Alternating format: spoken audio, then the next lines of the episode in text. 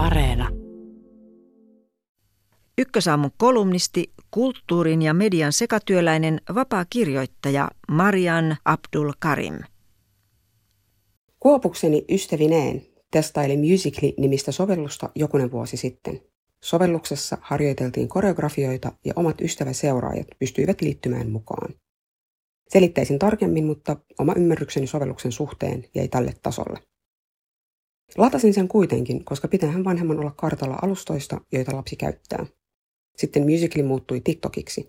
Se pysyi puhelimessani, mutta en käyttänyt sitä paitsi joskus yhdessä lapseni kanssa. Pari viikkoa sitten sain linkin TikTok-videoon, joka vei suoraan sovellukseen. Havahduin tuntia myöhemmin siihen, että olin yhä TikTokissa katsomassa stand-upia, lauluesityksiä, erilaisia perheitä, opiskelijoita, yrittäjiä, tähtiä ja tavallisia tallaajia. Monet vitseistä saivat minut nauramaan ääneen. TikTokissa vanhemmat käyttäjät ovat 1990-luvun loppupuolella syntyneitä. Kuten kuka tahansa itseään kunnioittava milleniaali, ludiitti tai seniori, jäin videoita ystäville ja sukulaisille, jotka eivät osanneet niitä pyytää. Saattaa olla, että iso osa näistä videoiden vastaanottajista vaimensi viestini tai blokkasi ne, mutta silloin he jäivät vailla kaikkea sitä timanttista sisältöä, jota kuratoin heille omalla ajallani ja heidän huumorinsa tuntien. Henkisesti tai biologiansa kautta ikäryhmään kuuluville lyhyt kertaus TikTokista. TikTok on kiinalainen sovellus, jota käytetään myös monissa maissa, joissa länsimaiset sovellukset eivät ole lyöneet läpi, mikä selittää osaltaan sovelluksen nopeaa kasvua globaaliksi hitiksi. Kiina on itse vuosia rajoittanut tai estänyt yhdysvaltalaisten sovellusten käyttöä alueellaan. Sovelluksen käyttö on yksinkertaista. Selaat loputonta virtaa videoita ja painat tykkäyksiä niihin, joista pidät, ja jos innostuu itse kuvaamaan videon sinne, sovellus tarjoaa työkaluja, joilla lopputulosta voi parannella. TikTok on viihdyttävä aikasyöppö. Sen käytteissä on paljon itsensä tuotteiksi brändenneitä vaikuttajia. Osalla on koko perhe mukana toiminnassa ja TikTokia tehdään täysipäiväisesti työksi. Joillakin TikTokkaajilla on tietty juttu, mitä he tekevät. Eräs pariskunta esimerkiksi kuvaa videoita, missä toinen yrittää laulaa ja toinen keskeyttää toistuvasti, kunnes laulua yrittänyt puhkeaa tarttuvaan nauruun. Uudestaan, uudestaan ja uudestaan. On myös nuori tyyppi, joka pitää päivittäinen huuto nimistä osiota, jossa hän summaa turhautumisensa ja huutaa lopuksi. Tämäkin toistuu videosta toiseen.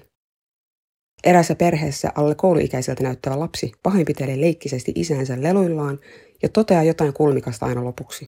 Ja jep, tätäkin tehdään useamman videon verran. TikTokissa on myös lukematon määrä kokkeja erilaisine resepteineen. Reseptit näyttävät videolla helpolta, mutta viimeistään ruokakaupassa tuotteita haaliessa ymmärtää, että edessä on koitos, josta ei välttämättä valmistu edes etäisesti videolla näkynyttä luomusta.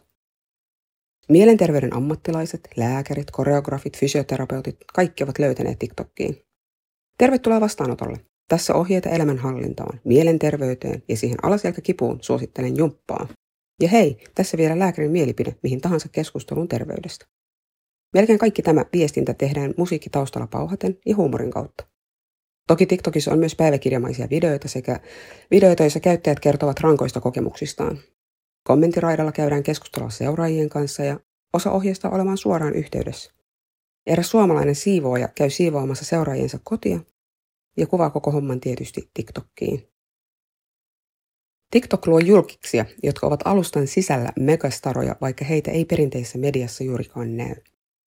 Ihminen, jolla on älypuhelin ja luova mieli, voi rakentaa itsestään brändin, jopa ilman taustalla pyörivää koneistoa.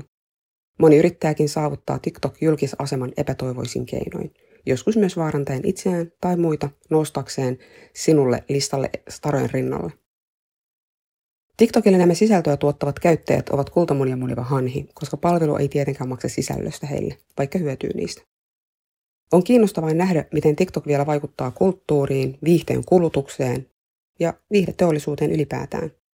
Se kun määrittää jo osaltaan keskusteluja ja musiikkilistojen kärjessä olevia kappaleita, koska TikTok-julkikset seuraajineen voivat vaikuttaa siihen, mitä kuunnellaan. TikTokin käyttäjien videoiden taustalla käyttämät laulut nousivat välillä listojen kärkeen, vaikka ne olisivat vanhempaa tuotantoa. Näin kävi taanoin esimerkiksi Fleetwood Macin vanhalle hitille Dreams, joka nousi Australiassa listojen kärkeen viraalin TikTok-videon ansiosta.